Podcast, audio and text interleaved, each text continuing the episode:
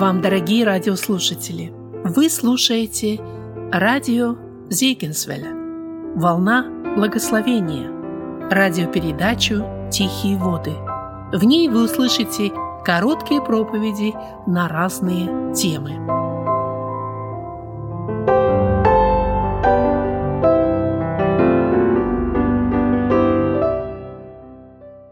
Мир вам. Когда это будет?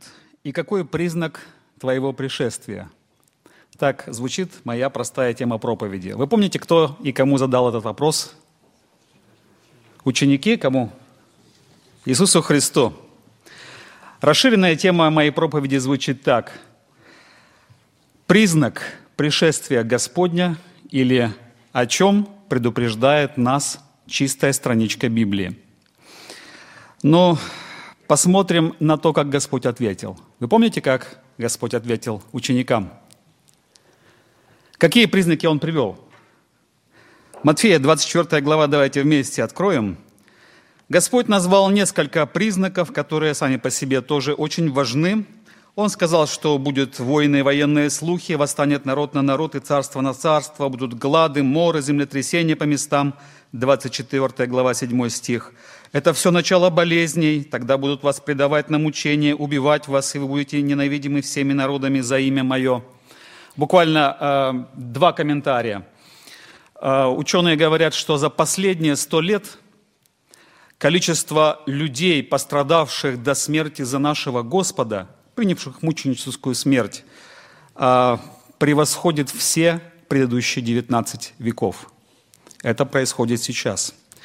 А, буквально недавно я узнал, что а, Всемирная организация здравоохранения говорит так. К 19 веку мы победили одну инфекционную болезнь, а сегодня мы открыли новых 1200, против которых не имеем средств. Ну, вы знаете прекрасно все эти социальные, военные, медицинские, социологические предпосылки, мы их слышим. И они нас предупреждают, что пришествие Господа близко. Но среди всех этих признаков,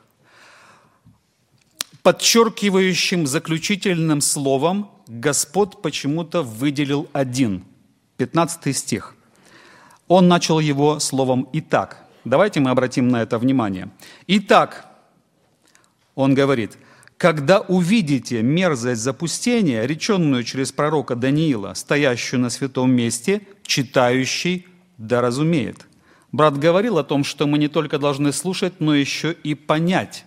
Так вот, Господь, говоря о древнем пророчестве Даниила, сказал, вот тот, кто читает, должен это понять. И больше он не стал объяснять. И зато все следующие признаки прямо относятся к этому пророчеству. Смотрите, 16 стих. «Тогда находящиеся в Иудее добегут в горы». Когда? Когда увидите. 21 стих. «Тогда будет великая скорбь, какой не было от начала мира до ныне и не будет». 23. «Тогда, если кто скажет вам, вот здесь Христос или, или там, не верьте». 30 стих. Тогда явится знамение Сына Человеческого на небе, и тогда восплачут все племена земные, и увидят Сына Человеческого, грядущего на облаках небесных, силу и славу и великую.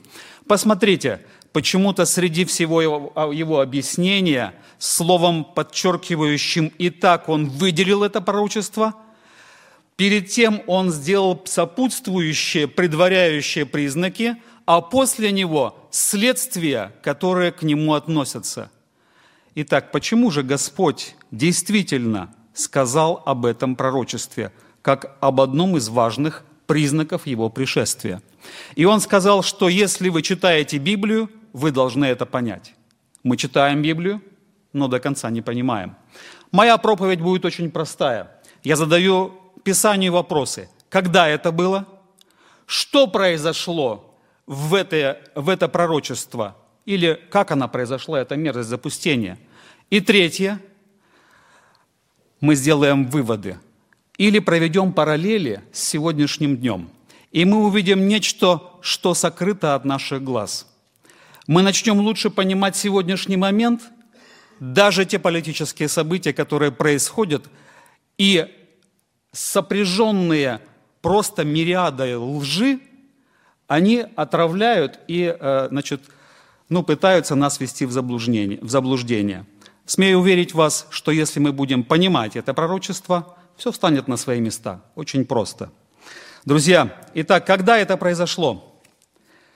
Я не случайно упомнил чистую страничку Библии. А, кстати, сколько страничек в Священном Писании? Примерно 1300. Из них есть одна чистая. Давайте мы ее найдем. Вот она между Ветхим и Новым Заветом.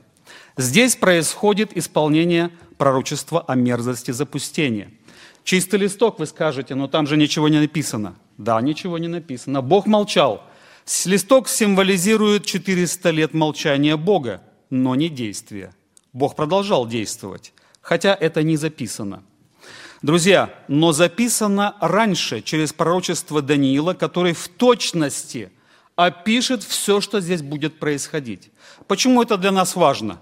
Слово «когда» важно, потому что это происходит перед первым пришествием нашего Господа. Господь сказал, что то же самое, вот явление Духа Антихриста перед первым пришествием Господа, то же самое будет и перед вторым пришествием Его. То же самое явление Духа Антихриста, как он говорит в первом послании фессалоникийцам, что надлежит прежде открыться вот тому, кто будет э, хулить имя Господа. Итак, интересно, что действительно история идет спиралью. И вот когда спираль проходит эти витки, то то, что уже прошло на определенных ее участках, в точности повторяется на следующих. Поэтому не знающий своей истории обречен, вы слышите слово «обречен», на те же самые ошибки. Друзья, мы должны знать нашу историю, тем более библейскую. Что же говорил об этой страничке или 400 лет молчания Бога пророк Даниил? Давайте мы теперь обратимся к нему. 400, а, 500 39 год. Заканчивается пятая глава Даниила. Вавилонское царство рушится, на место него приходят медяне и персы. И вот несколько времени спустя мы уже приходим к десятой главе, она начинается так. В третий год Кира, царя Персидского, было откровение Даниилу, которое называется именем Валтасара. И истинно было это откровение и великой силы. Даниил в это время делает частичный пост 21 день. На 24 день приходит архангел и говорит, с первого дня, как ты расположил сердце взыскать Господа, молитва твоя услышана. И был послан ответ от Бога. И я бы пришел к тебе, но князь стоял против меня 21 день, 13 стих, князь царства персидского. Но вот Михаил из первых князей, это в небесной сфере, пришел и помог мне. И откровение великой силы пришло к Даниилу. И дальше он будет его описывать. Да у меня вопрос. Чему так сопротивлялись темные силы зла? Почему они не хотели так дать это откровение Даниилу, а через него и всем нам? Что они хотели скрыть от нас? Почему так сопротивлялись и не хотели, чтобы оно пришло к верующим людям? Давайте мы возьмем себе это на заметку, значит, там есть что-то для нас. Итак, с 11, с 11 главы вот само откровение. Даниил начинает говорить, что восстанут в этом персидском царстве еще три царя, затем четвертый, а затем он восстанет против царства греческого – и вот восстанет царь могущественный, третий стих, который будет владычествовать с великой властью и будет действовать по своей воле. Это в точности происходит в 323 году. Александр Македонский стремительными походами завоевывает весь тогдашний мир от Испании до Эфиопии. Э, в возрасте всего лишь 33 лет. Стремительность овладение всем тогдашним миром, и вдруг он умирает. Царство его, когда дальше говорится, «Э, по четырем ветрам небесным разделится, и не к его потомкам переходит. И это происходит так, как написано. Четыре генерала воспринимают его царство. Два для нас не важны, но следующие два – Птолемей и Селевк. Один Птолемей владел Египтом, а другой Сирией. И вот Палестина оказалась между двумя этими царствами. И вот дальше идет попытки завладеть Палестиной то с юга, то с севера. Они начинают включать ложь, коварство, хитрость, подкуп, обман и так дальше. Итогом является то, что все-таки через какое-то время Антиох, а так звали императоров уже Сирии, на смену Селевкам, он завоевывает Палестину. И так мы читаем, вы можете прочитать всю главу эту, эту сами, а мы остановимся на следующем. 30, 30 стих Э, последняя часть стиха. «И исполнит свое намерение, и опять войдет в соглашение с отступниками от Святого Завета. И поставлена будет им часть войска, которая осквернит святилище могущества и прекратит ежедневную жертву, и поставит мерзость запустения». 167 год до Рождества Христова. «Поступающих нечестиво против завета он привлечет к себе лестью, но люди, чтущие своего Бога, усилятся и будут действовать». Еврейская энциклопедия, описывая эти события, говорит, неудивительно то, что Палестина была завоевана. Неудивительно то, что языческий император, придя и завоевывая Палестину, зайдя в храм, поставил туда мерзость запустения. Он отменил жертвоприношение, и он принес свинью на жертвеннике, то есть нечистое животное, и в самом святая святых поставил статую Зевса – Еврейская энциклопедия говорит, что это неудивительно. Но чему же они удивились тогда? Послушайте, евреи в этой энциклопедии удивляются тому, что огромная часть самого еврейского народа не возмутилась этим и сразу не восстала, и больше того, большая часть, соединившись с противниками – своей родной страны воевала против своего народа. Вы спросите, как это возможно? Евреи, которые больше своей жизни любили Бога и свой храм, и никогда бы ни за какие деньги не согласились поставить туда статуи и кому-то принести на жертвеннике нечистое животное, а еще больше воевать вместе со своими врагами против своего народа. Как это возможно? – Друзья, это возможно. Потому что хитрый Антиох Епифан IV, который выступил здесь прообразом духа Антихриста, он не сразу пошел на Палестину. Он знал, что долгое время Палестиной владели египтяне. Кстати, владение египтян было не таким плохим. При императоре Птолемее, это примерно за 250 лет до Рождества Христова, когда владели египтяне, они даже позволили перевести Ветхий Завет на греческий язык, так называемая септуагинта. Они не запрещали читать Священное Писание, посещать собрания, синагоги, поклоняться Богу и делать все, что э, евреи хотели. Друзья, но Антиох знал, что даже при самом хорошем правительстве будут недовольные люди. Вы знаете, Вообще произошло три события. Мы увидели здесь и прочитали, и Писание отмечает эти три события. Первое – это огромное нечестие и отступление среди народа Божьего. Первое. Второе – это приход Духа Антихриста и мерзость запустения, который мы прочитали, это второе. И третье – это испытание, очищение и убеление оставшихся верных людей. Итак, Антиох сделал это все. И мы сегодня этому удивляемся. Как у него получилось? Он начал с того, что действительно, зная о том, что есть недовольные даже самым лучшим царем, кстати, сегодня тоже есть недовольные, даже при самой лучшей церкви будут недовольные. Даже в самой лучшей молодежи будут недовольные. При лучшем э, начальники на работе будут недовольны. При лучшем отце семейства тоже будут недовольны. Друзья, и вот здесь в 14 стихе э, предыдущей, вот этой же главы, мы видим, что он соединяется с мятежниками из сынов твоего народа. Мятежники или недовольные, они стали той почвой, на которой он произвел разделение в народе Божьем.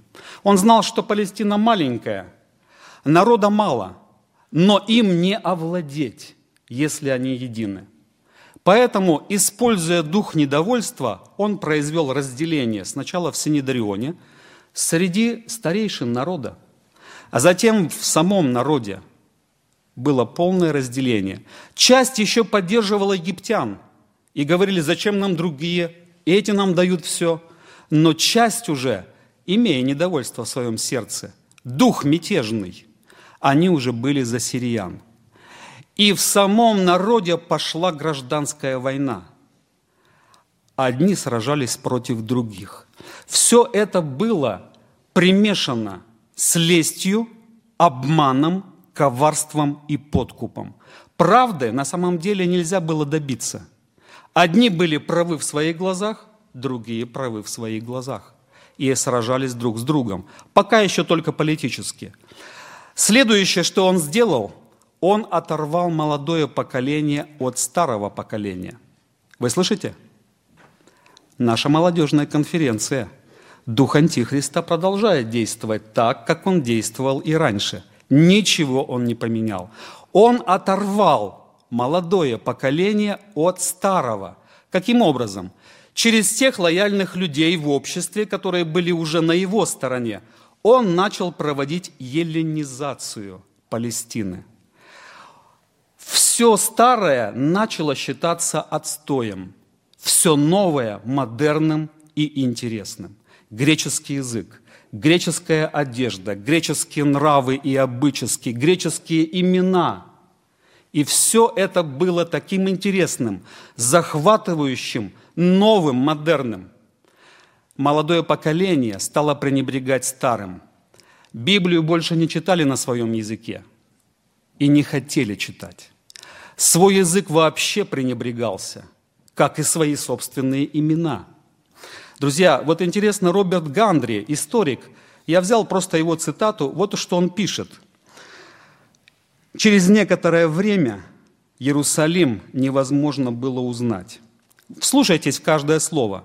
Иерусалим стал греческим городом – был построен гимнасий с прилегающим аресталищем, то есть стадионом. Здесь к негодованию набожных иудеев еврейское юношество, молодежь, в соответствии с греческими обычаями занимались атлетикой в полностью ногом виде. Соревнования начинались с обращения к языческим богам. Даже иудейские священники должны были присутствовать при этом событии и приносить жертвы – Такая эллинизация предполагала также посещение греческих театров, ношение греческой одежды, хирургические операции по удалению следов обрезания. Никто не хотел из молодежи больше, чтобы даже принадлежать к этому старому поколению. Скрывали принадлежность, что вы верующие. Смену еврейских имен на греческие – Евреи некоторые противостояли еще этим языческим влияниям, их называли хасиды. Действительно, вы видите коварство. Через некоторое время действительно Иерусалим и Палестину невозможно было узнать. Но и третье, третье, что он смог сделать через эллинизацию, через греческий язык. Сам по себе греческий язык был неплох. Это был язык того, той торговли, политики и общения. Он не был плох, но ему удалось через все это модерное не просто оторвать молодое поколение от старого, не просто разделить народ напополам, он еще смог привить полностью мирские ценности молодому поколению. Я уже говорил, что все старое пренебрегалось, служение в храме, в синагогах, Библия, и все остальное не просто не читалось, пренебрегалось в сердце. И на этом фоне через некоторое время часть войска, которая пришла в Иерусалим, они сделали то, что мы прочитали. Они отменили жертвоприношение, поставили статуи Зевса и осквернили жертвенник. И вот почему никто не возмутился. Потому что уже все давно были к этому готовы. Мерзость запустения была уже давно в сердцах народа Божьего. Ее только нужно было внешне теперь установить. Друзья, я думаю, что мы видим яркие, сильные параллели с сегодняшним днем. Дух Антихриста продолжает действовать и до сего дня. Кстати, потом, конечно, началось очищение в Иудее, но не в Иерусалиме, в местечке Мадин, когда заставлять начали уже не только в Иерусалиме, а даже в малых городах приносить жертвы Юпитеру, только один священник восстал против этого, он и его сыновья – и если кто из вас читает, это описано в неканонических книгах, исторических, так называемых маковейские. Началось восстание и очищение Иудеи, но это будет после. А в начале вся Иудея была захвачена. Я еще хотел сказать, что даже когда началось, даже когда началось очищение, большая часть собственного народа сражалась против тех, которые восстали, против тех, которые хотели очистить храм – большая часть своего собственного народа, оболваненные, обманутые вот этой лестью и коварством Антихриста, сражались за языческие ценности. Друзья, давайте подведем итог. Мы говорим о том, что произойдет. Некоторые считают, что в 70-м году тоже Господь намекал на мерзость запустения, когда римские войска окружат Иерусалим. И он тогда сказал, когда увидите Иерусалим окруженными войсками, тогда находящиеся в Иудее добегут в горы. И те, кто прислушался, спаслись. Несомненно, что здесь Даниил говорил об этом событии, которое произойдет в будущем – а мы сегодня видим его как прошедшее, 167 год до Рождества Христова. И третье исполнение пророчества, как пишет Даниил, будет, когда наступит последняя седьмина, 27 стих 9 главы. «А в половине седьмины прекратится жертва и приношение, и на крыле святилища будет мерзость запустения». Друзья, точно так же, как это было тогда, не сразу Антихрист овладел народом Божьим? Не сразу. Постепенно мы видим, через что он это делал. Я еще раз повторю. Разделение народа Божьего, отрыв молодого поколения и внедрение мирских ценностей. Вот действие его духа Антихриста. Кстати, здесь описаны три группы людей. Мы с вами прочитали, что здесь вот были те люди, которые были отступниками от Святого Завета, 30 стих. Мы читаем 31 стих, э, вернее, 32 поступающие нечестиво против завета, это те же, те же самые люди. Те, которые пришли в соглашение с Антихристом, это те же самые люди. Мы читаем в будущем, э, в следующем стихе, 34, что многие присоединятся к ним, то есть к людям, восставшим против этой нечисти, но притворно. Это вторая группа людей. И третья группа людей, о них говорится так. Но люди, чтущие своего Бога, усилятся и будут действовать. И э, даже о них говорится, что хотя некоторое время они могут страдать от меча, огня, плена и грабежа, они будут иметь некоторую помощь, и они пострадают для испытания, очищения и убеления к последнему времени. Не всеми овладел Антихрист. Остались верные люди, которые знали и чтили своего Господа. И даже те испытания, которые пришлось им переносить, были для испытания, очищения и убеления. Давайте мы сегодня будем с вами молиться. Мы видим сегодня, несомненно, происходит подготовительная часть Духа Антихриста. Мы видим это. Для нас это не должно быть ни в коем случае сокрыто. Кстати, многие политические вещи вы сегодня посмотрите, посмотрите на них с другой стороны.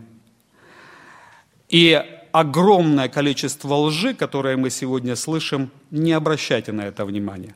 Мы должны видеть вещи в корне. Друзья, и еще я хотел бы сказать о том, что мы должны молиться. И если кто-то сегодня видит какие-то вещи и закрадывается недовольство, в корне исповедуй и очищайся от духа недовольства. Это плацдарм Антихриста, духа его. Через некоторое время ты, исполненный самыми своими благими желаниями, можешь стать на сторону врагов народа Божьего, как это сделали многие евреи. И тебе будет казаться, что ты воюешь за правду, хотя ты будешь воевать против Господа. Сегодня, если ты начинаешь насмехаться над родителями, может быть, старыми людьми, они, может быть, много не понимают, не понимают компьютеры, все такие вещи. И где-то в душе у тебя появляется мысль, но я уже выше них. Это мысль дьявольская. Дух Антихриста действует именно так.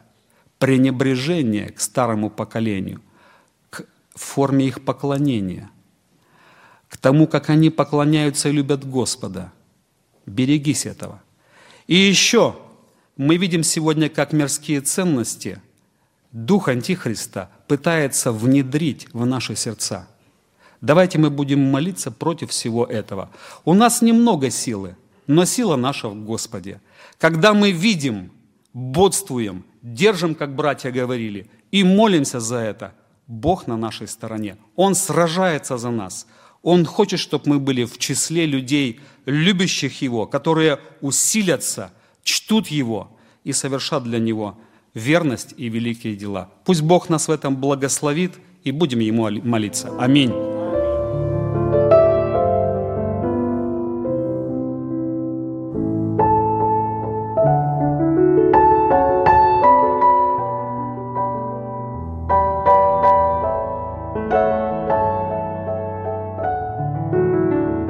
слушали радиопередачу «Тихие воды».